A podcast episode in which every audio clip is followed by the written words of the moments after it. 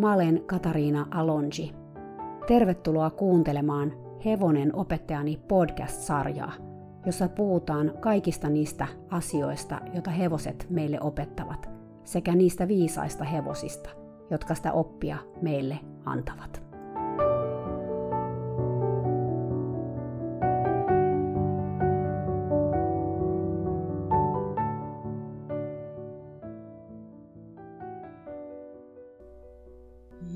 Moikka moi ja tervetuloa kuuntelemaan tämän kokonaisuuden toista osaa. Edellisessä jaksossa mä luin erään nuoren naisen tarinan. Siinä hän kertoi työstään keski-eurooppalaisella kilpatallilla ja siellä näkemästään hevosiin kohdustuvasta räikeästä väkivallasta. Tässä jaksossa mä haastattelen tätä nuorta naista ja me puhutaan lisää tästä hänen kokemuksestaan. Kuten mä jo edellisen jakson lopussa sanoin, voi olla vaikea uskoa, että tällaista tapahtuu ylipäätään missään, mutta että sitä tapahtuu talleilla, jotka on täynnä toinen toistaan kalliimpia kisahevosia. Voi olla vaikea ajatella, että meidän ihailema huippuratsastaja syyllistyisi tällaiseen. Moni on myös tottunut ajattelemaan, että hevosta ei voi pakottaa suorittamaan. Että jos hevosta kohtelee huonosti, se ei enää kykene huippusuorituksiin. Olen kuitenkin tästä eri mieltä. Hevosta voi todellakin pakottaa suorittamaan ja voittamaankin. Esimerkiksi tämänkin tarinan hevoset kilpailivat korkealla tasolla ja menestyivät, huolimatta siitä, että niiden elämä kotona oli tällaista. Suoritusten perusteella ei voi arvioida, ovatko hevoset onnellisia tai hyvinvoimia. Onko niillä kaikki elämässä hyvin. Nyt tähän väliin uudelleen se disclaimeri, jonka jo totesin edellisessä jaksossa – en missään tapauksessa sano, että tätä tapahtuu kaikilla kilpatalleilla ja että kaikki kilparatsastajat ovat väkivaltaisia. Onneksi näin ei ole, sillä kilparatsastusta voi harrastaa myös ilman väkivaltaa. Jos sä olet kilparatsastaja ja sä kuuntelet tätä ja sä tiedät, että sä itse et käytä väkivaltaa ja voimakeinoja hevosten kanssa, todella hieno juttu. Mä toivon, että sä kerrot omista toimintatavoistasi ääneen, selität ihmisille, miten motivoit hevostasi suorituksiin, kuinka koulutat sitä ja miten takaat sille mahdollisimman lajimukaista elämää. Maailma tarvitsee sitä tietoa, ja siksi sun esimerkkisi on supertärkeä. Mä toivon, että sä olet mukana myös puhumassa näistä kilparatsastuksen pimeistä puolista. Niistä on tärkeää puhua, jotta me voidaan parantaa kilpaurheilua kaikille hevosille. Sillä mä tiedän, että tämän podcastin tarina ei ole yksittäistapaus. Mä olen valitettavasti kuullut näistä tapauksista aikaisemminkin. Mutta mennään nyt haastatteluun, ja mä pohdin sitten näitä asioita enemmän haastiksen jälkeen. Kiitos, että sä tulit tähän podcastiin puhumaan. Kiitos, kun sain tulla. Joo, mä luulen, että sun tarinan jälkeen, niin mä uskon, että se tarina on järkyttänyt monia ja varmaan herättänyt myös paljon erilaisia tunteita. Ja ihmisille on ehkä noussut myös paljon kysymyksiä, ja mä toivon, että me voidaan nyt yhdessä saada jotain vastauksia niihin Joo. kysymyksiin. Kyllä, toivottavasti. Joo. Joo, lähdetään ensimmäiseksi liikkeelle siitä kysymyksestä, mikä usein nousee esille, kun puhutaan hevosiin kohdistuvasta väkivallasta. Eli miksi et puuttunut väkivaltaan? Heti syvään päätyyn. Tämä on, tähän on aika vaikea vastata siinä mielessä, että en oikein itsekään tiedä, että miksi, koska nyt jälkikäteen miettii aina, että hei, että olisi pitänyt puuttua, ja se tulee varmasti kaikilla tämmöisissä tilanteissa, että vitsit kun olisin puuttunut, että lähtee vähän melkein soimaamaan itseään siitä, että antoi asioiden olla niin kuin ne oli. Mutta siinä tilanteessa kun on, niin sille ei oikein voi tehdä mitään. Varsinkaan tässä mun tilanteessa, niin mä en vaan voinut tehdä muuta. Mulla oli todella kädetön olo, kun sitä vaan katto vierestä. Joo, tämä on aika tyypillinen reaktio itse asiassa, että mä tiedän, että monet somessa saattaa sanoa, että no jos mä olisin siellä, niin mä olisin puuttunut, mutta, mutta sitten kun itse on siinä tilanteessa, niin se on hirveän vaikea tilanne puuttua. Et, et tutkimuksetkin on osoittanut, on olemassa tämmöinen bystander effect, eli yeah. kun nähdään tämmöistä väkivaltaa, ei e, välttämättä hevosia kohtaan, mutta esimerkiksi ihmisiäkin kohtaan, niin, niin etenkin jos siinä on paljon muita ihmisiä ympärillä, niin, niin silloin se puuttuminen vaikeutuu. Joo, ja tässä munkin tilanteessa oli se, että mä oon pieni tyttö Suomesta, jolla ei ole mitään sananvaltaa. Tavallaan, kun on kyseessä ihmisiä, ketkä on tehnyt samalla tavalla ja toiminut hevosten parissa koko elämänsä. Heillä on isoja saavutuksia kilpamaailmasta ja heillä on todella paljon sitä auktoriteettia. niin tuli vaan sellainen olo, että mun sanalla ei ole mitään painoarvoa heille. Et kun mä yritin muutaman kerran just vähän puolustella sitä, että miksi mä en esimerkiksi itse laita niitä turpahinoja niin kireille, tai kerran kysyin, että, hei, että onkohan tällä hevosella jotain nyt mahassa, kun se reagoi näin, niin siellä tulee vaan semmoista naureskelua, että hei, millään tavalla ota sitä mun palautetta tai, tai niin kuin, he, he ei niin kuin osaa oikein lähestyä sitä mun, mun lähestymistapaa tietyllä tapaa, että he ei vaan niin kuin ymmärrä sitä tai osaa katsoa sitä mun näkökulmasta. Että se on tosi, tosi, tosi vaikea tilanne siinä kohtaa, kun siitä ei voi edes käydä semmoista järkevää keskustelua, koska hän on niin kiinni siinä omassa ajatusmaailmassa. Joo, ja sitten toki just tämä äh, ratsastusmaailman hierarkisuus vaikuttaa hirveästi, että kuten sä on. sanoit, että kyseessä on kansainvälisesti menestynyt ihminen, jolla on niin meriittiä, niin, niin siinä on hirveän vaikea mennä sanomaan sitten väliin niin kuin tietyllä tavalla nobodyna, että hei, että ei tätä Sepä. asiaa pitäisi tehdä näin. Ja muutenkin siis sä oot vieraas maassa ja sä oot siellä töissä, sä asut siellä, niin hirveän vaikea paikka lähteäkään niin kuin kiikuttamaan sitä tasapainoa, jossa sä oot siinä, koska sä oot Joo. myös vieraas ympäristössä. Eli, Eli se haastaa tosi paljon. Ja toki siis on myös, jos ihminen on ihan raivoissaan hevoselle esimerkiksi, että et näkee ihan tämmöistä niin silmitöntä väkivaltaa, mitä säkin näit, niin, Joo. niin ei siinä tilassa olevalle ihmiselle niin kauheasti kannata kyllä ehkä välttämättä mennä siinä tilanteessa sanomaan mitään.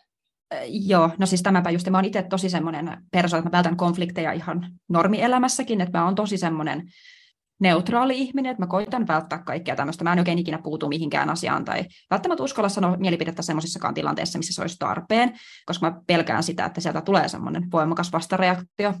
Niin tossakin, kun halusin ehkä sitten heti alkuun, kun tuohon tapahtui, oliko se neljäntenä työpäivänä toi ihan räikein noista, mitä mä kuvailin tuolla, pelotti se tavallaan, että mitä sitten sitä tulee, jos mä puutun tähän nyt ja he ottaa mut sitten, tai he asennoituu muun sitten eri tavalla, niin miten sitten se seuraava, tai seuraavat päivät, kun mä olin, tai piti olla siellä vielä aika monta päivää, niin pelkäsin, että tulee vaikuttamaan mun jaksamiseen siellä työssä ja siihen ilmapiiriin. Joo, kyllä, ehdottomasti. Ja, ja usein sitten näissä tilanteissa, ja mä en tiedä nyt, että mikä se sun reaktio oli, mutta ihmisille voi tulla semmoinen lamaantuminen siinä tilanteessa, että, että silloin kun me joudutaan niin kuin tällaiseen uhkaavaan tilanteeseen, niin, niin meillähän nyt hermostollisesti, mehän voidaan mennä taistelureaktioon tai me voidaan mennä pakoreaktioon, eli me vaan poistutaan Joo. siinä tilanteesta, mutta me voidaan myös lamaantua, ja se on aika yleinen reaktio, että tulee vähän sellainen jäätyminen, että ei, ei pysty siis edes suurin piirtein toimimaan. Samaistun vahvasti, että tuossakin tilanteessa mä olisin toisen hevosen selässä, missä tämä pomo sitten sitä toista hevosta alkoi pieksemään siinä ratsain niin, tai ylipäätänsäkin mä olin aina siinä niin kuin vieressä jonkun toisen hevosen kanssa yleensä, niin siinä oli tosi vaikea, vaikea olla ja oli vaikea olla kuulematta tai näkemättä sitä, että sitten mä vähän ehkä tavallaan poistuin henkisesti paikalta siinä tilanteessa ja koitin vaan jatkaa sitä, mitä mä olin tekemässä, mutta se oli siis todella vaikeaa, että kun siltä ei vaan voinut sulkea silmiä tai korvia siltä, mitä tapahtuu siinä vieressä. Millaista oli työskennellä kaiken tämän jälkeen? Eli kun sä näit tätä väkivaltaa, niin millaista siellä oli olla sitten töissä ja ratsastaa näitä hevosia? No siis ihan suoraan sanottuna, mulla oli mukana siis mun lentopelkoon varten tämmöisiä rauhoittavia, niin mä joudun ihan ottamaan niitä töihin mennessä aamulla. Ja se kertoo ehkä siitä jo, että miten kamala työilmapiiri siellä oli ja miten kamalaa siellä oli, oli olla ja miten, miten vaikeaa se mulle oli se kaikki tämän mun kokeman jälkeen. Moni ehkä miettii myös sitä, että mm, sä olet käynyt täällä paikassa aikaisemminkin, niin miksi sä palasit tänne paikkaan, vaikka sä jo ensimmäisellä kerralla taisit nähdä myös silloin väkivaltaa, toki ei ilmeisesti tässä mittakaavassa? No tästä mä oon myös soimannut itseäni, että minkä takia mä oon mennyt tonne. Sitä ehkä mietti silloin alkuun siitä näkökulmasta, että tämä on huikea kokemus, kun on nuori, pääsee vähän matkaamaan yksin ja näkemään maailmaa, näkemään vähän erilaista meininkiä, mitä siellä kotisuomessa, niin se hieno kokemus ehkä paino siellä vaakakupissa enemmän. Ja no tosiaan ekoilla kerroilla siellä ei nyt näkynyt ihan niin semmoista räikeätä väkivaltaa. Se oli semmoista niin kuin tietynlaista siis läpsimistä, vähän tämmöistä siis pakottamista kannuksiin, kromonein, mutta ei, ei mitään tämmöistä, mitä mä kuvailin tässä viimeisimmältä kerralta. Että kun mä päätin nyt sitten lähteä tänne uudestaan, niin mä tiedostin, että se tulee olemaan siis henkisesti todella vaikeita varmasti, koska arvomaailmat on todella erilaisia. Mä oon tässä ajassa just oppinut tosi paljon lisää hevosista ja itsestäni hevosihmisenä, niin se, että mä tavallaan tiedostin, että se tulee olemaan vaikeaa. Mä otin sen tietoisen riskin, mutta se, että kun koen, että mä oon nuori, mä haluan matkustaa yksin, mä haluan vähän haastaa itseäni tietyllä tavalla, niin tuo oli ehkä se tarvittava asia tähän elämäntilanteeseen, mistä saa semmoista tietynlaista siis elämyksiä ja kokemuksia.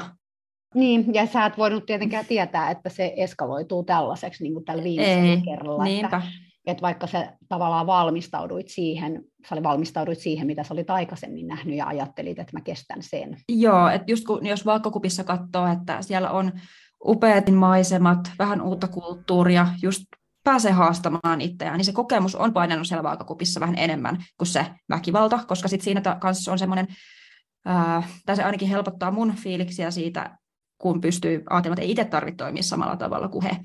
Että tietää, että mitä, mitä he tekee, niin on väärin, tai ei ainakaan vasta omia arvoja, niin se, että kun itse tarvitse toimia samalla tavalla, niin se on helpottanut niin kuin omaa lähestymistapaa, mutta ei se nyt hirveästi helpota tälle jälkikäteen enää, koska Minkälaisia Joo. tunteita, jos nyt ajatellaan, kun sä oot ollut siellä, niin, niin kerro vähän, miten sä käsittelit niitä sun tunteita siellä, kun sä olit siellä ja sitten oot sä joutunut niitä miettimään sitten vielä jälkeenpäin, tai minkälaisia tunteita sulla nousi siinä pintaan? Kyllähän siitä tarinasta toki kävi Joo. ilmi hyvin paljon, mutta, mutta kerro vähän lisää. Reissuun mä lähdin tosi innostuneesti ja olin tosi itse varma, että ihanaa, että mä nyt otin tämmöisen haasteen vastaan, mutta se kääntyi aika päälailleen sitten aika äkkiä. Että silloin kun heti ekana työpäivänä näin sen, miten he kiristi niitä turparemmeja ja miten he ratsastaa näitä hevosia, niin ensimmäinen ajatus oli, että, että mihinkähän mä oon nyt ryhtynyt. Että ei tämä ollut tämmöistä viime kerralla. Ja mä tosiaan ajattelin, että mä oon täällä vaan niin lyhyen ajan, että kyllä mä tämän kestän. Että kuitenkin vähän itsekkäästikin ajattelin, että tänne tultiin myös tienaamaan rahaa, niin mä en voi jättää tätä kesken tätä kokemusta. Sä kerroit, että sä otit rauhoittavia, että se kertoi, että sulla alkoi tunteet nousee aika paljon pintaan, että se jouduit ottaa rauhoittavia, että sä pystyit menemään Joo, kyllä.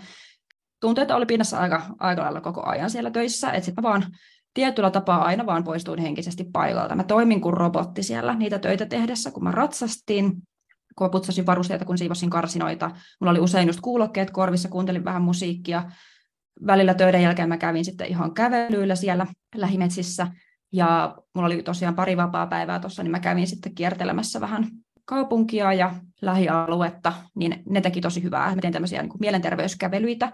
Sitten soittelin paljon kotiin, kävin keskusteluja läheisten kanssa, ja siitä oli tosi iso apu, että just tällöin, tota, kun oli tämä räikein tilanne, niin soitin saman tien sitten puhelun, ja se helpotti sitten oloa saman tien, kun sai purettua sitä oma tunnetila, mutta kyllä se aika voimakkaasti purkautui ja loppupäivän mä olin vähän autopilotilla siellä töissä. Että oli tosi vaikea kohdata tämä pomo, varsinkin tämän kaiken tapahtuneen jälkeen. Ja mä mietin pääni puhki, että, että uskallanko mä ottaa tätä mitenkään puheeksi hänen kanssa, vai onko mä vaan täysin hiljaa. Et ehkä ne niinku avainsanona näissä, kun puhutaan tunteesta, niin oli syyllisyys. No, oikeastaan vaan syyllisyys siinä mielessä, että soima sitten sitä, että ei puuttunut ja semmoinen niiden niin kuin hevosten puolesta tuntui tosi pahalta, että mä en voi tehdä mitään auttaakseni niitä hevosia. Ja vaikka mä voisinkin tehdä jotain niin kuin hetkellisesti, vähän rapsutella niitä hevosia tai toimi itse rauhallisesti niiden kanssa, niin mä, se tieto, että kun mä lähden tuolta tontilta pois, niin ne ei tule kokeen enää ikinä sitä samaa tunnetta. Että jos ne hetkellisesti saa multa sitä läheisyyttä tai jonkun ekstra namin tai vähän rapsutuksia tai niin kuin rauhallisempaa, johdonmukaisempaa käsittelyä, niin se tieto, että ne ei tule enää ikinä kokemaan sitä välttämättä, niin se oli aika musertava miettiä. Että se oli, oli, oli tosi vaikeaa. Ja varmaan siinä tulee vähän ehkä semmoinen niin kuin voimaton olo, että, että tuntuu, että, niin. että, että se on kuin pieni pisara meressä se, miten sä pystyt vaikuttaa asioihin niin kuin Joo, siinä siis... niiden hevosten elämässä ja niiden niin kuin siinä suuressa kuvassa. Tuli tosi kädetön olo ja semmoinen avuton olo, että vaikka tietää, että toi on väärin, toi on aivan kamalaa, mitä te teette, mutta sitten kun ei te voi tehdä yhtään mitään. Ja mä puhuin, puhuin tästä myös, ja mä sain eräältä, eräältä henkilöltä kommentin, että, että miksi et vaan puuttunut, että mit, mitä sä olisit menettänyt siinä. Sitten mä sanoin vaan, että mä en pystynyt. Sitten hän mm. kysyi, että, niin, että miksi et pystynyt. Sitten mä sanoin että mä en pystynyt. Joo, ja mun mielestä on tosi tärkeää, että sä ymmärrät sen, että mä, mä, mä tiedän, että sitä kantaa syyllisyyttä siitä, että ei puutu, mutta se on tosi Mitä? normaalia, että ei pysty puuttumaan. Että tavallaan semmoista itsemyötätuntoa itselleen tuollaisessa tilanteessa, että mä en tiedä, että pystyisinkö mäkään puuttumaan tuossa tilanteessa. Ja mä oon eri ikäinen ja olen kokenut ehkä eri asioita, mutta siltikin se puuttuminen voi olla ihan super, super vaikeaa. Se on tosi helppo huudella, että, että miksi et puuttunut. Kyllä minä nyt olisin puuttunut, mutta mm. sitten kun on tuossa tilanteessa, niin kyllä siinä aika äkkiä tulee sellainen olo, että mitä tässä nyt sitten voi tehdä. Muuttuu aika kädettömäksi ja tuntuu, että ei saa mitään sanottua. Ja sitten siinä on vielä se pointti, että jos sä puutut sen yhden kerran, niin, niin onko siitä mitään hyötyä. Sitten kun sä lähdet pois sieltä, niin se jatkuu se toiminta. Todennäköisesti. Puhutaanpa ihan hetki näistä ihmisistä, jotka kohteli näitä hevosia väkivaltaisesti. Millaisia nämä ihmiset oli niin kuin hevosmaailman ulkopuolella? No tämäkin oli itse asiassa yksi syy, miksi mä palasin, mikä kuulostaa siis todella vinksahtaneelta varmasti, mutta siis hevosmaailman ulkopuolella oli todella ihania, ystävällisiä, todella lämminhenkisiä, että tämä pomokin oli mulle aivan, aivan ihana. Hän toi mulle välillä aamupalaa töihin ja antoi vähän pidemmän tauon ja vähän ekstra vapaa-päiviä ja oli tosi joustava ja, ja todella ystävällinen ja niin kuin avulias. Meillä oli tosi hyviä keskusteluja silloin, kun ei puhuttu siis hevosista, hän oli tosi ymmärtäväinen, jos mulla oli vähänkin semmoinen päivä, että vaikka lihaksia särki, niin hän teki jotain työjuttuja mun puolesta esimerkiksi. Ja sitten tämä hänen tytär oli aivan ihana myös, että hänen kanssa käytiin kiertele kaupunkia ja syömässä ja kaikkea. Että, että hän on semmoinen ihminen, minkälaisen kaverin mä voisin kuvitella haluavani Suomessakin. Se tekee tästä tosi ristiriitasta, että nämä ihmiset oli niin mukavia siellä. Ja tämä perheen isä myös oli todella, todella semmoinen rauhallinen ja nallekarhumainen persona, jos näin voi sanoa, että hän aina kiitti hyvästä työstä ja oli semmoinen hymyileväinen ja todella arvosti sitä työtä, mitä mä teen siellä. Ja muutenkin aina, jos teki työt hyvin, niin siellä sai sitä arvostusta siitä ja vähän ylimääräistä palkkaakin jopa oikeastaan joka kerralla on tullut.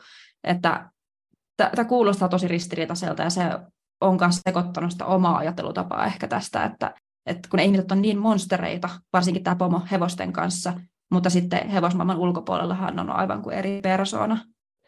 Ja ristiriidassa meni mun mielestä myös vähän sekin, että vaikka he käyttäytyy tuolla tavalla noita hevosia kohtaan ja esineellisti niitä tosi paljon ja haukku niitä ihan hirveillä sanoilla, niin silti kun katsoo heidän somea, varsinkin tämän perheen tytön somea, niin siellä on tosi paljon kaikkia ihania kuvia niistä hevosista ja paljon sydämiä ja I love you niin kuin ylistystä näistä hevosista, että, että kun on niin rakkaita mutta samaan aikaan kotona tapahtuu tollasta, niin sekin on vähän ristiriitaista, mutta toisaalta tietyllä tapaa, mä en tiedä, voiko näitä ihmisiä sit syyttääkään siitä, että kun me kaikki rakastetaan meidän hevosia, mutta se vähän näkyy ehkä eri tavalla. Että mä en, mä en mitenkään kyseenalaista sitä, etteikö ne hevoset olisi niille tärkeitä, mutta toi, toi on vaan siis todella, todella ristiriitasta. Ja, ja sehän siinä on, että, että ylipäätään kun ollaan hevosten kanssa tekemisissä, niin yleensä se johtuu siitä, että on se rakkaus niin hevosiin. Se Niinpä. vaan näyttää erilaiselta eri ihmisille. Osaatko sanoa, että miksi he oli niin väkivaltaisia näiden hevosten kanssa? Tähän on vaikea sanoa yhtään mitään oikeastaan, että mä haluaisin itsekin tietää, mikä, mikä heidät ajaa tämmöiseen. Että ekana mulla tulee tietty mieleen tästä pomosta, että hänellä on joku tämmöinen niin kuin tarve olla kontrollissa. Mä en tiedä, käykö tämä järkeen, mutta siis tarve, tarve pitää se kontrolli ja näyttää, että hän on pomo ja hänellä on se kaikki valta siinä tilanteessa. Tai se jäi mulla päällimmäisenä mieleen, kun mä katsoin sitä hänen ratsastusta ja hevosen käsittelyä, että hän hirveästi halusi, että ne hevoset alistuu hänelle. Mutta tiedä sitten, että mistä tämä sitten niin pohjimmiltaan kumpuaa, tämä ajattelutapa. Ja tämä on minusta aina niin kuin hyvä kysymys miettiä, että, että minkä takia hevoset kohtaa niin kuin väkivaltaa ihmisten kanssa, että mikä ajaa ihmiset siihen. Ja tietysti mä oon itse puhunut siitä aika paljon täällä mun podcastissa, siis mun omasta tarinasta, että Joo. tietysti mua on valmennettu siihen silloin lapsena, ja sitten kun sulla on se yksi työkalu, niin, ja se toimii, tai sä ajattelet, että se toimii, niin mm-hmm. sit sitä tulee käytettyä, että se voi olla myös ihan sellaista opittua, mutta mun mielestä se on aika hyvillä jäljillä myös tuosta vallan tunteesta, että monella tietysti voi olla myös se, että jos sulla on omassa tunneelämässä tiettyjä lukkoja tai siellä on sellaisia asioita, joita sä et pysty itse katsomaan tai näkemään tai käsittelemään, niitä saattaa purkaa sitten johonkin toiseen luontokappaleeseen, että ei voida tietää siis, että mikä tämän sun pomonkin elämässä, että mikä niin kuin se todellisuus hänellä on, Joo. hänen tunneelämänsä todellisuus. Ja jos hän kokee, että ei hän hallitse esimerkiksi elämäänsä muuten, niin silloin tämä on nyt se yksi kohta, missä sitä voi hallita, ja hänen, hän kokee, että hänen täytyy pitää siitä hallinnan tunteesta kiinni, tuli mitä tuli. Eli jos joku, joku vähäkään niin kuin kyseenalaistaa sitä joku hevonen, niin, niin si, siitä niin kuin tulee semmoinen ylireaktio. Joo, toi on ihan totta. Ja siis jouduin todistamaan täällä tallilla siis melkein päivittäin tämmöistä perheriitaa. Mä en tiedä, oliko se aina riitelyä, koska tämä kielikin, mitä he puhu, niin saattoi kuulostaa vähän aggressiivisemmalta. Mä en ihan tiennyt, että oliko aina kyseessä joku riita, mutta kyllä sitten kun äänen volyymitaso alkoi nousemaan melkein päivittäin se kanssa siellä tallissa, niin kyllä siellä oli aika ahdistava olla, kun sitten ei oikein ymmärtänyt, mitä he puhuu, kun he välillä sitten ihan niin kuin huusi toisilleen jostain. Mä vaan ymmärsin, että kun siellä puhuttiin hevosista välillä nimillä, että saatettiin puhua just hevosista siinä keskustelussa, mutta muuta mä en ymmärtänyt. Ja välillä mä kysyin, että, että onko joku ongelma tai niin mikä, mikä on, niin he ikinä sitten oikein avannut sitä, että mikä. Sen huomasi, että että ne hevoset oli vähän tämmöisiä, voiko sanoa tunteiden oksennusämpäreitä, että niillä mentiin sitten ratsastamaan, oli tunnetila mikä tahansa, ja vaikka vähän, jos heitä ärsytti joku, niin sitten se purettiin siihen hevoseen. Että muistuu mieleen yksi tämmöinen hetki, kun mä olin siivoamassa karsinoita, ja tämä perheen oli ratsastamassa. Sitten hän huikasi mulle siitä ovelta, että hei, että tutko pitää tätä hevosta hetken. Tämä menin pitelee sitä, ja tyttö marssii talliin, ja sitten sieltä kantautuu ihan hirveä huuto, ja siellä oli perheen isä ja äiti, ja sitten vielä olisiko ollut sitten niin kuin isoisäkin siinä mukana ja kaikki huutaa toisilleen ja siinä menee ehkä semmoinen 5-10 minuuttia ja mä seison sen hevosen kanssa siinä, että mitä nyt tapahtuu. Ja tota, tyttö tulee sieltä itkien takaisin ja mä kysyn, että hei, haluatko puhua? Sanoin, että ei, sitä menee sinne hevosen selkään ja sitten se siitä niin kuin lähtee, lähtee aika raisusti liikkeelle sitten kannusten ja raipan kanssa siinä, että se niin kuin saman tien se tunnetila purettiin siihen hevoseen. Tämmöisiä tilanteita mä pääsin todistamaan aika, aika usein. Ja se vaikutti siihen ilmapiiriin siellä tallissakin aika paljon, koska siis suoraan sanottuna, niin kuin sä luit tuossa edellisessä jaksossa, kun sä kerroit tästä, niin mä olin, olin kirjoittanut sulle, että sen energian huomasi heti siellä tallissa, kun tapomo ei esimerkiksi ollut siellä, että ne hevoset oli aivan erilaisia, kun tapomo ei ollut läsnä. Ja se mun mielestä kertoo aika paljon siitä, että miten ne kokee tämän pomon läsnäolon. Kun mä olin silloin, oliko mä sitten muutaman päivän ihan kokonaan yksin, kun he oli kisoissa, niin mä näen näistä hevosista semmoisia puolia, mitä mä en ollut ennen nähnyt.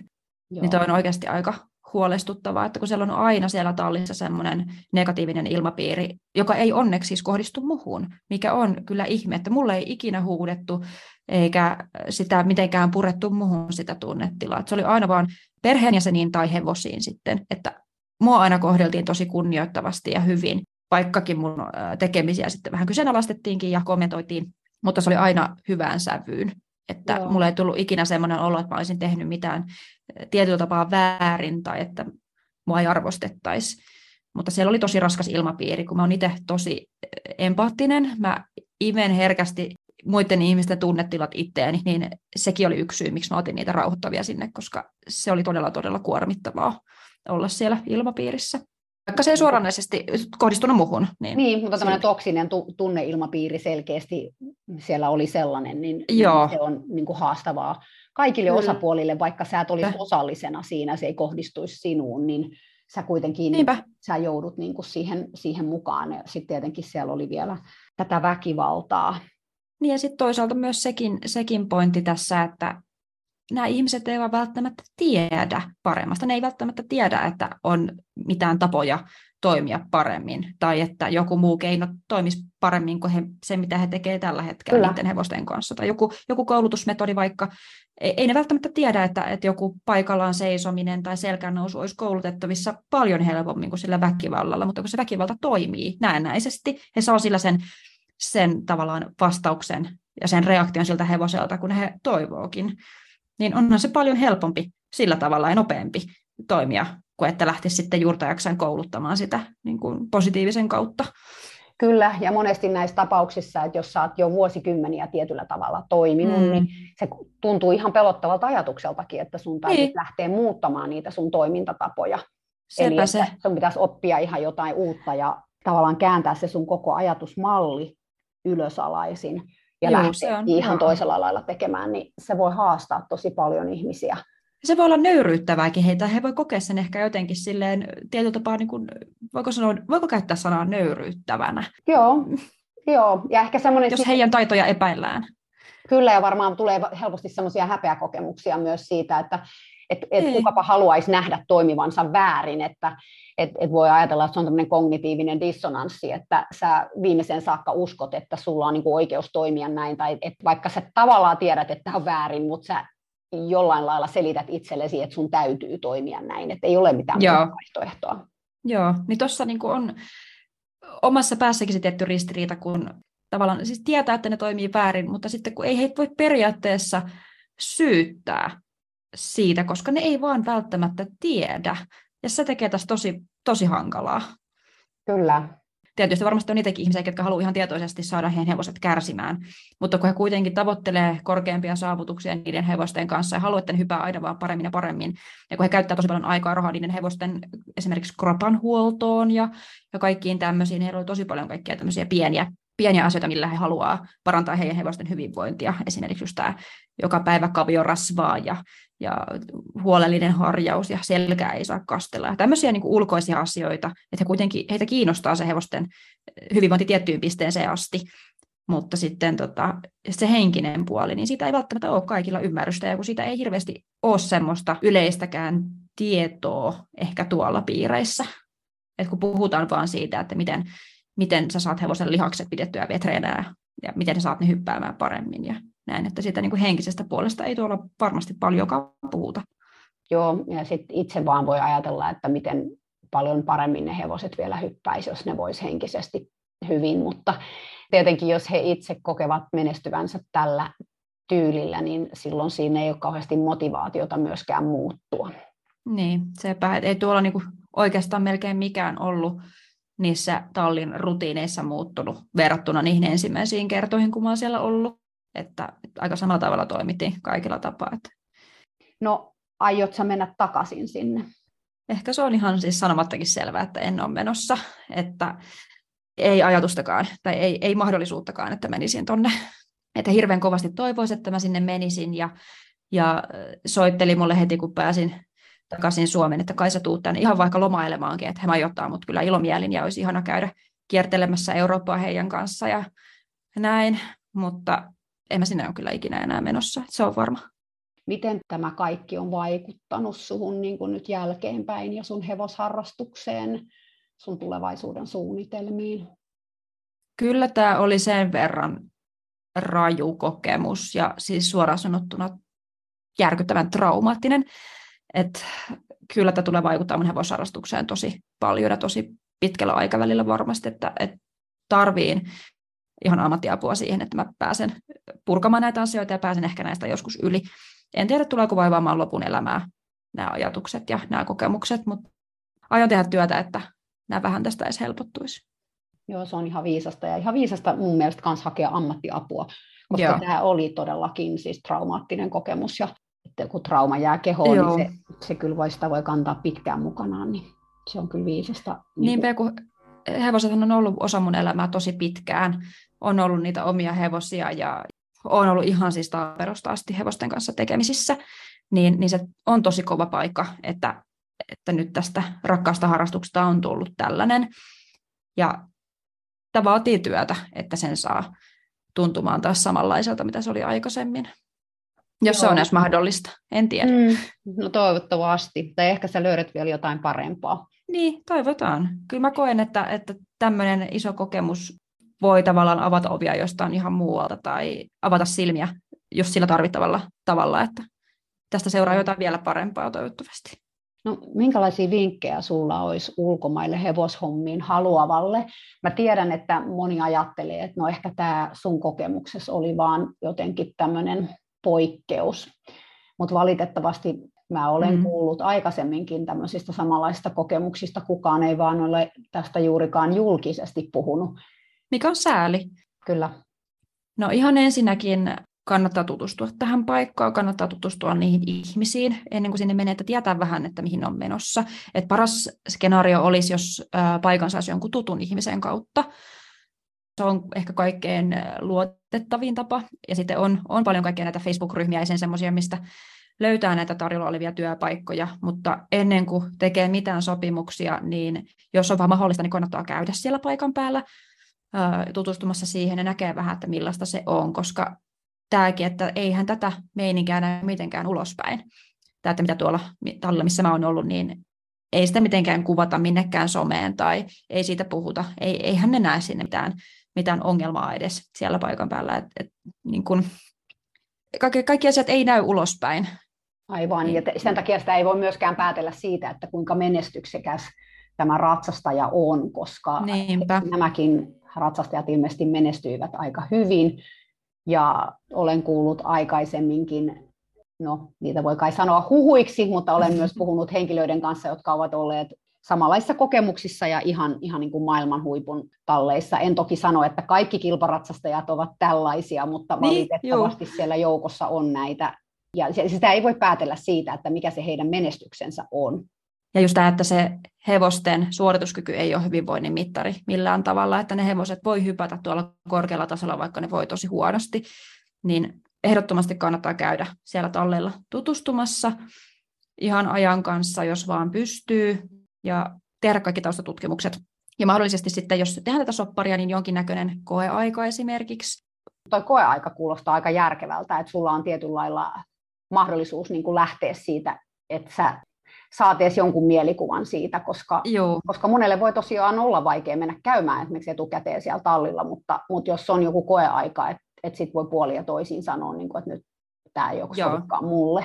Just Tokikin näin. se voi olla hirveän iso pettymys ja uskon, että monet joutuu ehkä sitten tämmöisessä tilanteessa, niin kuin sinäkin, niin kestit, kestit sitten sen ja ajattelet, että kyllä mä tämän niin kuin kestän itsensä suojelemiseksi, niin joskus on kyllä ihan viisasta lähteä poiskin, että se ei ole kyllä luovuttamista sitten, niinpä, jos ei niinpä. kerta kaikkiaan kestä sitä, eikä, ja eikä pitäisikään tarvitse kestää sitä. Ei, ei tietenkään, niinpä. Ja tuosta siis sopimuksesta tuli itsellä siis just mieleen just se, että jos aletaan puhua palkasta ja työmäärästä, niin nekin pitää olla semmoisessa hyvässä tasapainossa, että, että orjatyövoima ei kannata lähteä harrastamaan, että, että mäkin on tässä katsellut sivusilmällä noita työpaikkoja, mitä on tarjolla, ja siellä on ihan naurettavan alhaisia tuntipalkkoja, mutta työpäivät on sitä 10 tuntia per päivä ja kuusi päivää viikossa suurin piirtein, että kun on sen verran fyysistä työtä, niin tästä pitää saada palkkaa. Ja mitään ei, ei kannata lähteä tekemään ilmaiseksi. Ja se, että kun tämä voi olla toisinaan aika vaarallistakin, niin tässä on aika isot riskit, niin kaikki vakuutusasiat kannattaa olla sitten kyllä kunnossa. Ja kuitenkin semmoinen reilu sopimus puolin ja toisin. Kyllä. Mitä sä haluaisit sanoa ylipäätään tästä ulkomaiden kilpailumaailmasta? Mä tiedän, että sä tunnet myös muita, jotka on mahdollisesti ollut eri talleilla töissä. Joo, niin... Joo just kun sä tuossa äsken mainitsitkin, niin et ole ainut, joka on kuullut, oli sitten faktatietoa tai huhua siitä, että ulkomailla tapahtuu tällaista, että tämä talli, missä mä olin, niin ei valitettavasti ole ainut. Mutta tota, tietenkään ei voi lähteä yleistämään, mutta se on vaan surullista, miten vähän tästä puhutaan, että mä oon kuullut ainakin tosi paljon semmoista tietynlaista, voiko sanoa romantisointia, että kun lähdetään ulkomaille hommiin, niin sitä hirveästi niin kuin romantisoidaan. Mutta aika paljon tämmöisiä stereotypioita siellä kyllä liikkuu, varsinkin jos lähdetään Keski-Eurooppaan töihin, niin kyllä mä on, tai tiedän ihmisiä, ketkä on sinne suunnitellut lähtevänsä, ja heitä ollaan hirveästi varoiteltu, että, että hei, varaudu sitten, että siellä on vähän rajumpi meininki, että, että siellä saattaa olla sitten vähän väkivaltaa, ja hei, hevoset ei sitten tarhaa siellä, ja ja että niitä ratsastetaan hirveästi just kuolaimen takana ja apuohjat piukalla ja näin, että siellä liikkuu tosi paljon kaiken näköisiä stereotypioita. Just niin kuin sanoin, niin ei, ei, ei saa kyllä yleistää, mutta se, että näistäkin ääritilanteista mun mielestä pitäisi puhua, koska tässäkin tilanteessa on kyseessä ihminen, joka voittaa tuolla ihan tosi merkityksellisiä kilpailuja näiden hevosten kanssa. Että ikinä ei oikein voi tietää, että mikä, mitä siellä kulissien takana oikeasti tapahtuu, koska siitä ei kukaan puhu. Ja sehän niin kuin ainakin on ihan faktaa kyllä, että, että Keski-Euroopassa on paljon talleja, joissa hevosen hyvinvointi on vähän erilaisissa kantimissa kuin Suomessa. Eli ei esimerkiksi hevoset ei tarhaa tai ruokintavälit on hirveän pitkät. Ne tuntuu olevan ne tyypillisimmät, nämä kaksi, just tämä ruokintaväli ja tämä tarhaamattomuus. Semmoiset, niin kuin, ni, niissä voi mun mielestä vähän jo ehkä yleistääkin tietyllä tapaa, koska se on todella yleistä siellä. Joo, joo kyllä, että et Suomessa on niin kuin huomattavasti paremmin niin kuin hevosten kannalta nämä asiat noin yleisesti ottaen. Kyllä. Mutta jotain siinä, siinä kyllä tosi vaikea aihe, koska ei missään nimessä haluaisi yleistää näitä, mutta... Mä ajattelen kyllä, että, että vaikka me ei voida tietää, kuinka yleistä tämä on, me tiedetään, että tällaista tapahtuu, ja mun mielestä on tosi tärkeää puhua tästä näin, koska tämä on, on aihe, josta ei ole kauheasti puhuttu, mutta joka on jollain lailla vuosikymmeniä ollut tietyllä tavalla niin kuin sellainen niin kuin hevosmaailman kirjoittamaton. Joo, vähän tabu. Niin, niin, se on tabu ja sitten samalla niin kuin urbaani legenda, joka on ilmeisesti kuitenkin jollain tasolla totta. Et sen takia minusta nämä asiat on tosi tärkeitä. Kiitos tosi paljon, että tulit kertomaan tämän sun tarinan. Ja mä uskon, että sä tunsit silloin siinä hetkessä syyllisyyttä, kun sä et pystynyt tekemään mitään ja sen jälkeenkin tunsit syyllisyyttä, mutta nyt sä teet kertomalla tämän tarinan ja antamalla näille hevosille äänen. Nimenomaan. Joo, ja se on nyt vähintä, mitä mä voin tässä tilanteessa mun mielestä tehdä, koska mä en voi enää jälkikäteen tehdä tuolle asialle yhtään mitään muuta kuin puhua tästä ääneen ja jakaa mun kokemuksen teille kaikille. Ja mä tosiaan toivon, että tämä herättää ajatuksia ja herättää ehkä kanssa ehkä vähän kyseenalaistamaan tätä maailmaa, missä me eletään ja katsomaan ehkä vähän eri näkökulmasta näitä asioita, koska tällaista tapahtuu, ei just nimenomaan ehkä meidän silmin edessä, mutta se ei poista sitä faktaa, etteikö tätä tapahdu ja siihen pitää puuttua, jos vaan pystyy. Vaikka tälleen, siis ääneen puhumalla tästä aiheesta, sekin on jo tietyllä tapaa, voiko sanoa, että on tietyllä tapaa puuttumista? On, se on tärkeä alku koska niin kauan kuin sitä asiaa ei tiedosteta tai sitä ei tuoda näkyväksi, niin sille ei voida tehdä yhtään mitään. Niinpä. Mikään ei muutu, jos mikään ei muutu. Ja mä koen, että tämä oli mun tapa vaikuttaa tähän ainut tapa tässä kohtaa. Ja mä toivon, että tämän tarinan myötä ihmisillä herää just ajatuksia mm. ja ehkä jotain pientä kyseenalaistustakin tätä aihetta kohtaan. Joo, ja toivottavasti sellaiset, joilla on ollut samanlaisia kokemuksia, niin saa tästä vertaistukea ja ehkä myös rohkeutta niinpä, astua niinpä. esiin. Te ette ole yksin. Juuri näin. Mä toivon, että, että ke, keillä on samoja kokemuksia tai samankaltaisia kokemuksia, niin uskaltautuisitte ehkä puhumaan näistä. Se on todella tärkeää. Kyllä. Kiitos ihan tuonnesti sulle, että sain tulla tähän, tähän jaksoon mukaan. Kiitos sulle itsellesi. Kiitos sinä, rohkea nuori nainen, joka halusit tulla puhumaan tästä vaikeasta ja vaietustakin aiheesta mun podcastiini. Se oli rohkea teko, mutta mun mielestä myös tärkeä teko. Koska ensimmäinen askel kohti muutosta on se, että asioista puhutaan niiden oikeilla nimillä. Ja toivon todellakin tähän asiaan muutosta. Hevosten väkivaltainen kohtelu ei ole oikein, sillä on kuitenkin valitettavasti aika pitkät perinteet. Paljon on jo maailmassa muuttunut ja etenkin Suomessa – mutta paljon on vielä matkaa siihen, että tämä ongelma kokonaan poistuisi. Toki mä tiedostan myös sen, että voi olla, että sen poistuminen kokonaan on täysin utopistista, että ihminen vaan on sellainen eläin, ettei se osaa olla toisten eläinten kanssa ilman väkivaltaa. Että aina on niitä, jotka siihen sortuu, sitten kuitenkin. En mä tiedä. Mä haluaisin uskoa, että näin ei ole. Mutta aika ajoin mä itsekin pohdin sitä, onko meillä oikeutta olla missään tekemisissä hevosten kanssa jos se, että me ollaan, johtaa tällaisiin lieveilmiöihin. Ei varmasti kauhean suosittu ajatus tämä. Ja mä tiedän, että monet hevosihmiset ajattelee, että mä olen petturi, kun mä voin edes sanoa tällaista ääneen. Ja on se mulle itsellenikin ristiriitainen ajatus, en mä sitä kiellä. En siis sano sitä mitenkään kevyin perustein. Mutta kun kerran ollaan aiheessa – mun mielestä sitäkin tulisi miettiä, että miten oikeutettua ja eettistä on käyttää eläimiä kilpailemiseen. Mä tiedän, ei tämäkään kovin suosittu aihe ja aihe, jota en itse olisi kyllä kauheasti pystynyt käsittelemään vielä 20 vuotta sitten. Joten mä ymmärrän, että moni ei siihen pysty, etenkin jos on itse syvällä kilparatsastusmaailmassa, niin kuin mäkin olin silloin 20 vuotta sitten. Nyt mun on paljon, paljon helpompi tätä tarkastella, kun mulla ei niin sanotusti ole mitään menetettävää kun mulla ei ole omaa lehmää ojassa, kun en enää kilpaile. Koska kyllä mä tiedän ihan omakohtaisesti, että kun panokset niin sanotusti nousee, niin kuin tapahtuu kun kilpaillaan, houkutus käyttää oikoteita lisääntyy. Mä olen tällä podissanikin kertonut esimerkiksi Victor-nimisestä hevosesta samanimisessä jaksossa, kun kerroin mun amerikkalaisen vikelysjoukkueen tiestä M-pronssille – Meillähän oli aikamoista draamaa siellä kisoissa, kun meidän varsinainen hevonen Pikero ei päässyt eläinlääkärin tarkastuksesta läpi, ja me jouduttiin kisaamaan varahevosella Viktorilla. Tämähän oli loppujen lopuksi hyvä asia, koska Pikero, jota me lainattiin tätä kisaa varten, oli valitettavasti aika huolestuttavassa kunnossa ennen kisaa, ja mä koin, ettei se tulisi suoriutumaan koko kilpailusta. Eli oli hyvä asia, ettei se päässyt siitä eläinlääkärin tarkastuksesta läpi. Mutta ajattelinko mä silloin Pikeron parasta vai joukkueen parasta? Ihan suoraan sanottuna, mä ajattelin Pikeroa ehkä sen 20 prosenttia ja joukkuetta 80 prosenttia. Eli jos esimerkiksi mä olisin tiennyt, että vain Pikeron avulla me voitaisiin voittaa mitali, mä olisin kyllä tehnyt kaikkeni, että Pikero olisi päässyt siitä eläinlääkärin tarkastuksesta läpi ja suoriutunut kisasta. Tai kaikkeni doping-sääntöjen rajoissa. Olisiko se ollut oikein Pikeroa kohtaan? Todennäköisesti ei. Mutta kun on treenannut monta vuotta tätä hetkeä varten, kun tietää, että joukku on oikeasti niin hyvä, että mitali on mahdollinen, sitä on valmis ottamaan vähän oikoteita hevosten kanssa. Ainakin mä itse olin. Onneksi en joutunut tämän suurempia oikoteita ottamaan. Mä en todellakaan ole ylpeä tästä, mitä mä nyt tässä kerron, mutta ihan rehellisesti voin kyllä sanoa, etten myöskään ihan tajunnut, miten paljon sitä oli valmis oikomaan kulmia suoriksi, mitä tuli hevosten hyvinvointiin, jos se tarkoitti sitä, että me oltais askel lähempänä MM-mitalia. Silloin mä en ollut koskaan vielä ajatellut sitä, että hevoset eivät valitse kilpailla ihmisten kanssa. Me ihmiset valitaan se niiden puolesta. Enkä mä ollut miettinyt sitä, oliko meillä mitään oikeutta valita sitä niiden puolesta. Mä en suoraan sanottuna ollut ajatellut koko asiaa mitenkään, koska mä olin niin keskittynyt valmentamiseen ja valmentautumiseen. Nämä ajatukset tulivat vasta myöhemmin, kun mä astuin ulos siitä kuplasta hetkeksi.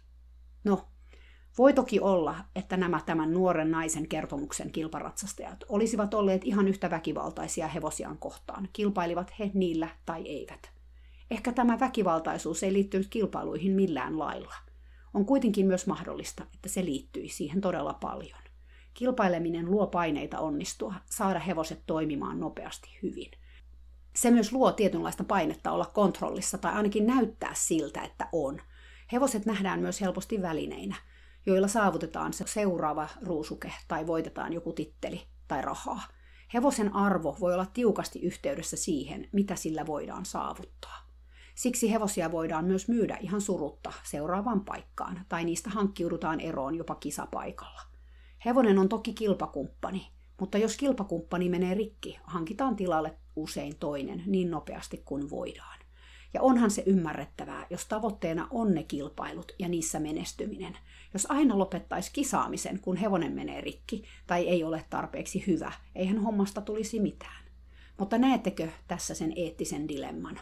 On eri asia ostaa maailman huipun salibändipelaajana itselleen uusi salibändimailla, tai NHL-jääkiekkoilijana laittaa vanhat luistimet kiertoon ja ostaa uudet, kun tehdä sama hevoselle – Salibändimailla tai jääkiekkoluistimet tai mikä tahansa urheiluväline, joka ei ole elävä olento, on ihan eri asia. On yleinen käytäntö esimerkiksi myydä hevonen vaikka jollekin junnulle ekaksi kisaratsuksi, jos sen kapasiteetti ei riitäkään sinne huipulle sun kanssa. Ja kilpahevosia myydään tämän tästä muutenkin. Tämäkin on pohdinnan arvoinen aihe. Siis se, kuinka monta kertaa kilpahevoset vaihtavat kotia niiden elämän aikana tai hevoset ylipäätään, jos kilpaurheilukin otetaan tästä yhtälöstä pois. Oikeastaan vasta nyt on alettu ymmärtämään, miten stressaavaa tämäkin on hevosille, jatkuvat uudet omistajat ja tallit ja elämät. Mutta ei siitä nyt sen enempää, ettei tämä nyt ihan lähde leviämään joka suuntaan tämä pohdinta. Ymmärrätte varmaan pointtini. Vaikeita asioita nämä kaiken kaikkiaan, Enkä tässä nyt todellakaan tarjoa mitään ratkaisua mihinkään tai sano, että koko kilparatsastus olisi kiellettävä, kunhan tuon esiin niitä asioita, joita itse pohdin. Tuskin olen ainoa, joka näitä on miettinyt. Ja tiedän kyllä, että on monenlaisia kisaajia, myös KV-tasolla, joten ei tässä voi mitään yleistää. Meitä on moneen junaan. Mä tiedän useitakin kilparatsastajia, jotka eivät heti myy hevosta, joka ei niin sanotusti toimi, tai eivät ajattele hevostaan välineenä, joten pyydän anteeksi, jos tämä kuulostaa yleistämiseltä. Mutta jotenkin ratsastusurheilu on nykyään omassa mielessäni kuitenkin vähän eri asia kuin sellainen laji, missä ei ole mukana hevosia. Sillä katsoipa tätä asiaa miten tahansa, hevonen on kilparatsastuksessa urheiluvälineen asemassa ainakin ihan vähän. Ja kun ollaan KV-tasolla ja halutaan pysyä siellä, Kilpailemisen on oltava prioriteetti, ei jonkin yksittäisen hevosen. Se on ihan selvä. Minusta myös tässä haastattelussa tämä nuori nainen pohti aika viisaasti sitä, miten nämä tarinan hevoset joutuivat kantamaan ja ottamaan vastaan ihmisten tunteita välillä aika rajustikin. Tämä tunteiden purkaminen hevosiin voi olla tietyllä lailla aika huumaannuttava kokemus ja varmasti johtaa jonkinlaiseen riippuvuuteen siitä. Jos sulla on esimerkiksi paljon vihaa, surua ja häpeää sisälläs, jota et ole vuosiin tai jopa vuosikymmeniin saanut ilmentää tai pystynyt tuomaan esille ja purkamaan, on varmasti suorastaan helpottava kokemus saada purkaa se kaikki tietyllä tavalla oikeutetusti hevoseen. Sanon oikeutetusti, koska yleensä hän hevonen on tehnyt jotain, mikä ihmisen mielestä tekee sen rankaisemisesta oikeutettua. Näiden vaikeiden tunteiden purkamisesta voi seurata hetkellinen, mutta äärimmäisen valheellinen hyvän olon tunne. Toisaalta taustalla on varmasti usein myös ihan sitä, ettei edes tunnista tunteitaan ja pysty sen vuoksi niitä mitenkään myöskään säätelemään. Tai näin on huomattu ainakin, kun ihminen on väkivaltainen esimerkiksi vaikka lapsiaan kohtaan. Väkivalta voi olla myös opittua, ja siitä tulee helposti hevostenkin kanssa toimintamalli, jota toistetaan ja toistetaan. Olivatpa syyt tällaiselle käytökselle mitkä tahansa. Mä koen, että väkivallan tekijä tarvitsee myös apua. Toki hevonen tässä kärsii eniten, mutta tuskinpa ihmisenkään kokemus on kovin hyvä, vaikka hän ei sitä itse täysin tiedostaisikaan. On vaikea suhtautua tällaiseen neutraalisti ja haluaisi helposti vihata tällaisia hevosen hakkaajia, kun ei pysty ymmärtämään, miten he kykenevät tällaisiin tekoihin. Mä koen kuitenkin, että olisi tärkeää yrittää erottaa teot ihmisen persoonasta. Eli tuomitaan teot, mutta ei ihmistä.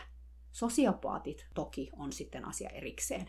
Heidän sieluaan ei todennäköisesti voi pelastaa. Mutta nämä normaalit ihmiset, jotka ovat jotenkin juuttuneet väkivallan kierteeseen, heitä haluaisin jotenkin auttaa. Ja tuomitseminen on huono kohta aloittaa auttaminen.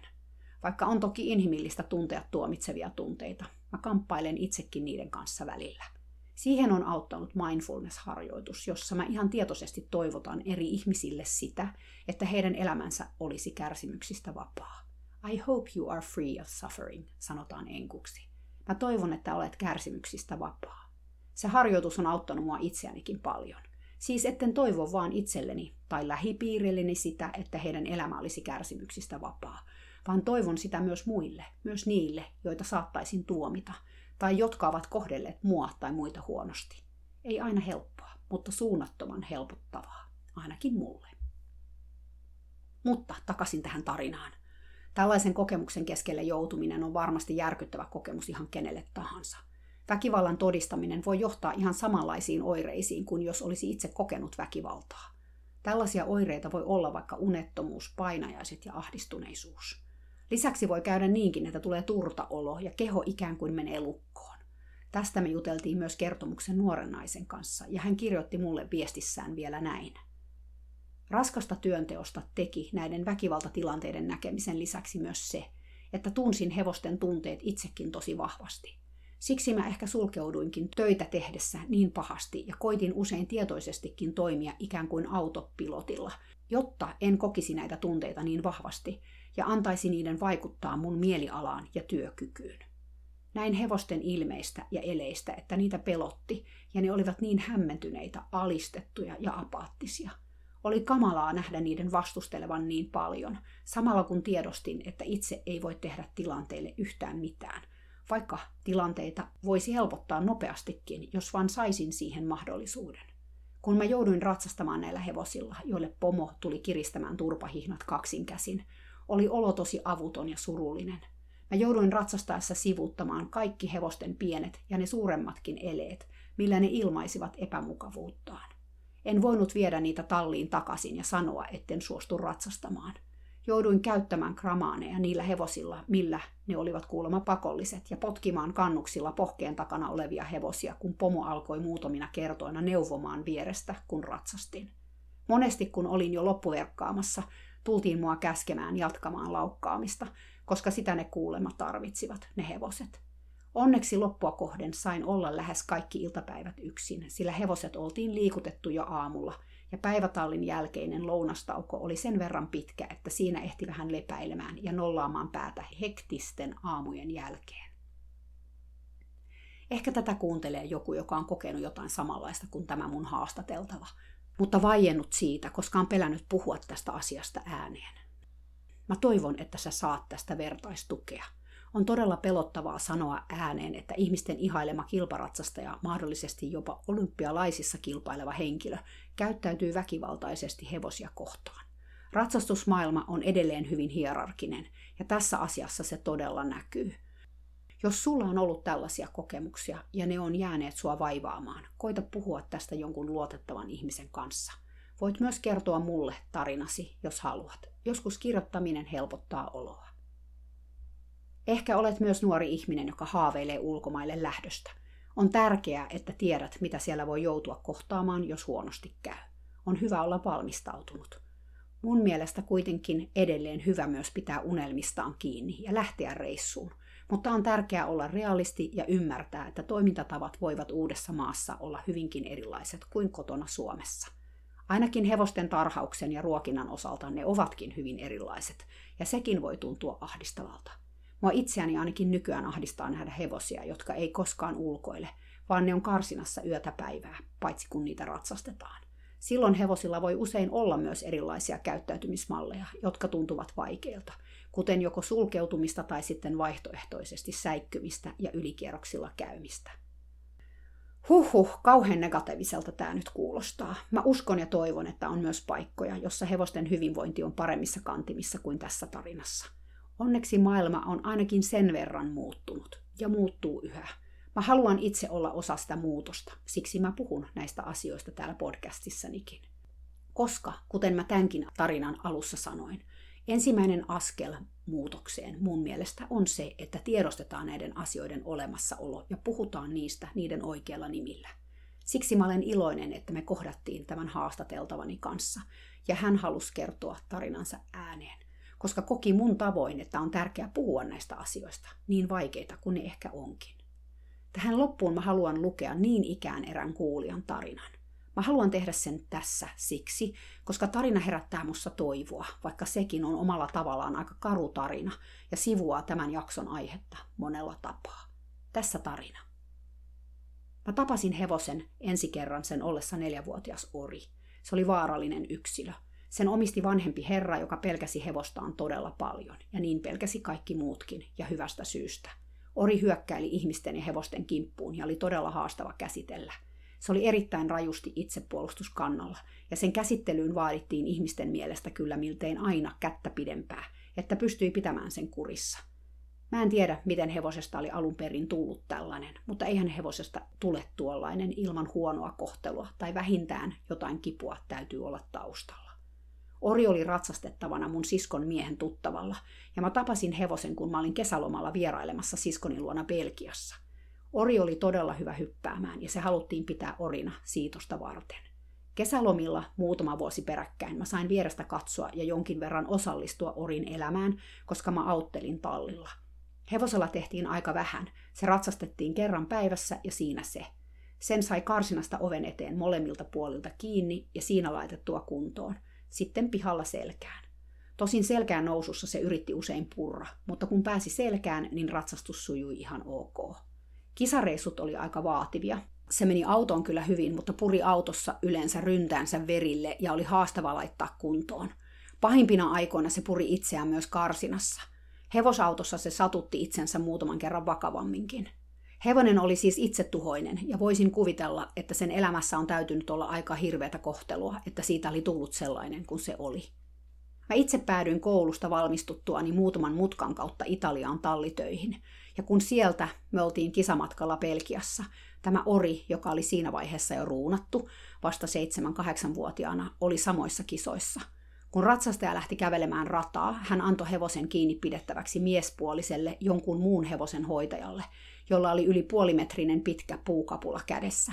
Sillä tämä mies hämmentyneenä, varmasti vähän peloissaankin, mutta hermostuneesti ja jopa vähän huvittuneenkin oloisena, sohi hevosta, joka hyökkäili hänen kimppuunsa pienellä ympyrällä. Sitä oli aika hurja katsella ja jopa tältä hevoselta todella rajua käytöstä.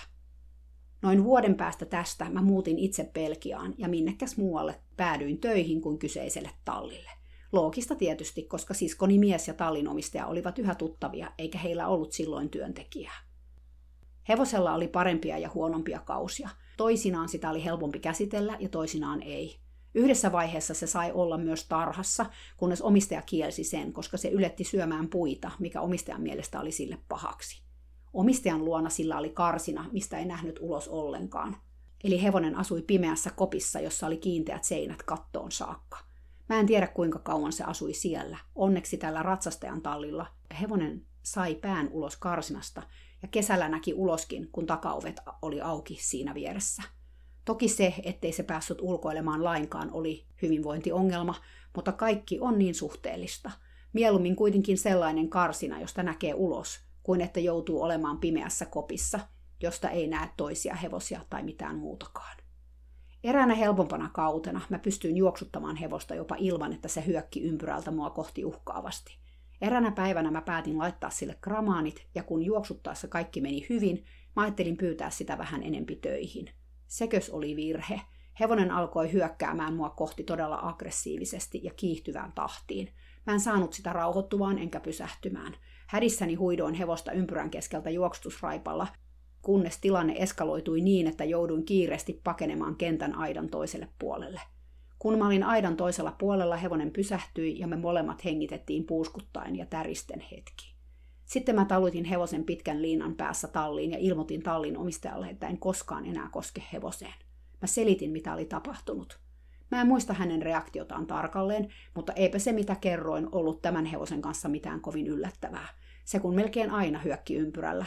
Tämä oli vain hurjempi versio siitä. Tallinomistaja varmaan sanoi, että selvä, älä koske, hän ratsastaa. Yritin kyllä jossain vaiheessa puhua, että hevosen kanssa tarvitaan apua, mutta ei siihen aikaan ollut oikein mitään ongelmahevosen koulutusapua saatavilla eikä tiedossa. Ei niin kuin nykyään olisi. Muutaman kuukauden tai viikkoja ainakin olin sitten koskematta hevoseen, mutta kyllä mua ahdisti, kun se oli vain päivät pitkät karsinassa. Tallin omistaja ratsasti usein iltaisin, kun en ollut enää paikalla. Pikkuhiljaa aloin ottamaan hevoseen taas kontaktia ensin siihen karsinan eteen harjattavaksi ja sitten ulos vähän kävelylle. Jotenkin mä ymmärsin jossain vaiheessa, että mä en missään nimessä saa olla uhkaava hevoselle. Mä päätin, että mitä tahansa tapahtuu, niin en lyö hevosta, enkä mitenkään osoita olevani uhkaava. En siis myöskään uhittele millään välineellä, kädellä tai kehon kielellä. Eli en edes yritä pelotella hevosta väkivallalla, niin kuin sen kanssa yleensä aina tehtiin.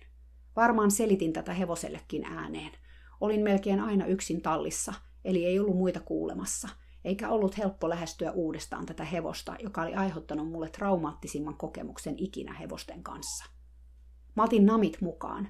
Hevonen oli joskus hankala saada tallista ulos, koska käytävän varrella oli hevosilla päät ulkona karsinoista ja tämä olisi jäänyt hörhentelemään ja, tai hyökkäilemään, mutta namien avulla se tuli todella kiltisti ulos. Meistä tuli pikkuhiljaa ihan älyttömän hyvät kaverit. Mä aloin ratsastamaan hevosella. Me käytiin kävelylenkkejä myös selästä, ja se oli usein todella rento kotimatkalla. Mä yritin puhua tallilla, ettei muutkaan enää uhittelisi hevoselle tai kohtelisi sitä väkivaltaisesti, mutta ei mua oikein kuunneltu. Tosin hevonen oli nyt helpompi tallinomistajankin kanssa, eli kyllä sen elämä helpottui joka tapauksessa. Mä muistan, kun kerran siskoni mies tuli aika tässä alkuvaiheessa nurkan takaa tallin käytävälle, kun mä olin hevosen karsinassa – Meillä oli ovi auki, hevonen oli vapaana. Sillä oli vähän heinää naposteltavana, samalla kun mä laitoin lämpäreitä sen jalkoihin. Tämä mun siskoni mies hyppäsi säikähtäen pari askelta taaksepäin, kun näki meidät. Tämä oli ihan normireaktio kaikille, jos hevosen ovi oli auki. Mun siskon mies varmaan luuli ensin, että oli joku tilanne päällä. Se ei ollut ollut seuraamassa meidän edistystä ja oletti, että ei hevosen karsinassa voinut olla niin, että se on vapaana, niin kuin ei aiemmin oltukaan. Toinen unohtumaton kokemus Hepan kanssa oli isot kansainväliset kisat Hollannissa. Heppa oli siellä niin lunki ja ystävällinen, että ajattelin jälkeenpäin, että tallinomistaja varmaan ainakin puoltosissaan ajatteli, että mä olin huumannut sen. Sen verran omituista oli hevosen käytös aiempaan verrattuna. Karsinassa sen ovi sai olla auki, semmoinen kisabanneri vaan ovena, ja ohikulkijat sai rapsutella sitä, kun aikaisemmin sen kisakarsinoihin asennettiin sähköt, ja se silti hyökkäili ohikulkijoiden perään. Se alkoi olla kuitenkin pikkuisen säpsy. Ennen se ei ollut kiinnittänyt ulkomaailmaan mitään huomiota, mutta nyt se jännitti, kun mentiin esimerkiksi ison käynnissä olevan traktorin ohi. Tämä oli mun mielestä jännä ilmiö ja kertoo siitä, miten hevonen heräsi ikään kuin henkiin tarkkailemaan ympäristöään, kun meidän suhde ja luottamus syveni. Tällä kisareissulla tallinomistaja ihmetteli hevosen rauhallisuutta, koska esimerkiksi verryttelyssä se oli myös tosi lunki. Radalla meni myös tosi hyvin, vaikka varmaan adrenaliinit nousi siellä. Myös ihmiset, jotka oli nähnyt tätä hurjimusta kisoissa aiemmin, vähän katsoivat pitkään, että onko tämä sama hevonen. Nyt sitä sai verryttelyalueella lapset silitellä, kun me rauhassa odoteltiin ratsastajaa. Aika monet kisat käytiin sinä kesänä, ja melkein poikkeuksetta tuli puhdas suoritus. Muutaman ison luokan se myös voitti. Ikävä kyllä, tällä tarinalla ei ole kovin onnellinen loppu. Mä olin jo jonkin aikaa miettinyt alan vaihtoa, ja kun mä löysin itselleni hyvän seuraajan töihin, mä lopetin työt tallilla. Mä mietin kyllä, että olisin vielä käynyt vaan tätä heppaa hoitamassa, ja pyysin kovasti, että mun seuraaja olisi hevoselle lempeä. Mä en itse sitten kuitenkaan enää kerennyt tallille. Olin alkanut seurustelemaan ja olin koko päivä töissä, niin ei kai sitten aikaa ollut tarpeeksi. Joidenkin kuukausien päästä mä menin tallille viikonlopuksi töihin tuuraamaan ja mä näin hevosen. Ikävikseni se oli palautunut täysin omaksi hurjaksi itsekseen. Mä talutin sen maneesiin, joka oli aika kaukana. Se yritti purra jatkuvasti matkalla, niin kuin se oli ennenkin tehnyt, ja kun maneesissa mä päästin sen vapaaksi, mä jouduin kiiruhtamaan ovien toiselle puolelle sen hyökkäyksiä pakoon. Itkuhan siinä tuli ja menin ulos hetkeksi. Mä en ymmärtänyt yhtään, miksei hevonen enää muistanut meidän yhteistä säveltä. Se oli taas pelkästään puolustuskannalla ja jopa pahempi kuin aiemmin. Mä päästiin jotenkuten takaisin talliin ja siihen sitten loppui meidän yhteinen tarina. Viimeinen asia, mitä hevosesta kuulin, oli, että se oli lukittuna johonkin karsinaan munalukolla, koska omistaja ja tallinpitäjä olivat oikeudessa riidoissa rahasta. Mä olen tuntellut ihan hirveästi syyllisyyttä siitä, että jätin tämän hevosen. Se oli tuskin koskaan elämässään luottanut kehenkään ihmiseen, ja meidän luottamuksesta tuli aivan ainutlaatuinen. Vieläkin sydäntä riipaisee tämän muisteleminen. En tietysti voi tietää, olisiko taipaleemme jatkunut yhtä ruusuisena, sillä hevosten kanssa kun ei koskaan voi tietää, ja niitä huonompiakin kausia olisi varmasti tullut myös. Mutta kyllä meillä oli ihan uskomaton suhde sen hetken aikaa. Olen monien hevosten muutosta todistanut luottamuksen syntyessä ja kasvaessa, mutta tämä oli kyllä jotain ainutlaatuista. Tämä hevonen käynnisti minussa jotain peruuttamatonta. Vaikka mä olin yleensä aina ollut pehmeiden arvojen kannalla, mä olin silti kasvanut perinteisessä hevoskulttuurissa, jossa ihminen määrää vaikka väkisin, ja joskus minäkin määräsin väkisin. Tallinomistajan kanssa meillä oli joskus riitoja, kun yritin edistää pehmeitä arvoja, mutta silti itselläkin hermojen mennessä tai taitojen loppuessa alkoi väkivalta. Siitä väkivallasta on ihan hirveän vaikea oppia eroon, vaikka olisikin jo muita työkaluja tilanteisiin. Väkivaltareaktio tulee ihan tiedostamatta, ja jollei kykene yläaivoillaan tulemaan väliin, niin se voi tapahtua vaikka kuinka olisi yleensä sen. Kuten mainitsin, lopetin tallityöt ja olin muutaman vuoden ilman hevoskontakteja – Näiden vuosien aikana aloin netissä tutustumaan erilaiseen lempeämpään hevosteluun. Varsinainen muutos oikeastaan tapahtui vähän viiveellä ja kun en ollut hevosten parissa. Siitä lähtien olen sitten pikkuhiljaa opiskellut muun muassa oppimisteoriaa, shiatsua, hierontaa ja kavioiden vuolemista kursseilla. Ja hevosten kanssa oppiminenhan ei lopu koskaan, eli innolla odottelen lisäoppeja viisaiden hevosteni johdolla – mutta jotenkin harmissanikin olen siitä, että kaikkeen tähän muutokseen vaadittiin se, että tämä hurja hevonen, upea uljas hurmuri, sillä minut hän hurmasi, joutui huutamaan, huutamaan minulle, että lopeta hitto se lyöminen. Oli muutkin hevoset tätä mulle aiemmin yrittäneet kuiskia, mutta nyt vihdoin kuulin tämän hevosen huudon ja otin siitä opiksi. Ikävä kyllä, minä taisin olla ainoa ihminen, joka sen tämän hevosen kohdalla kuuli. Mutta mä kiitän, että kuulin, enkä unohda lyhyttä, mutta ihmeellistä yhteiseloamme koskaan. Kiitos ja anteeksi, uljas hurmuri hurjuus. Vaikka tämäkin oli tarina siitä, miten hevosia kohdellaan ihan järkyttävällä tavalla, niin järkyttävällä, että ne oireilevat sitä välillä sulkeutumalla ja välillä käymällä jopa ihmisen päälle.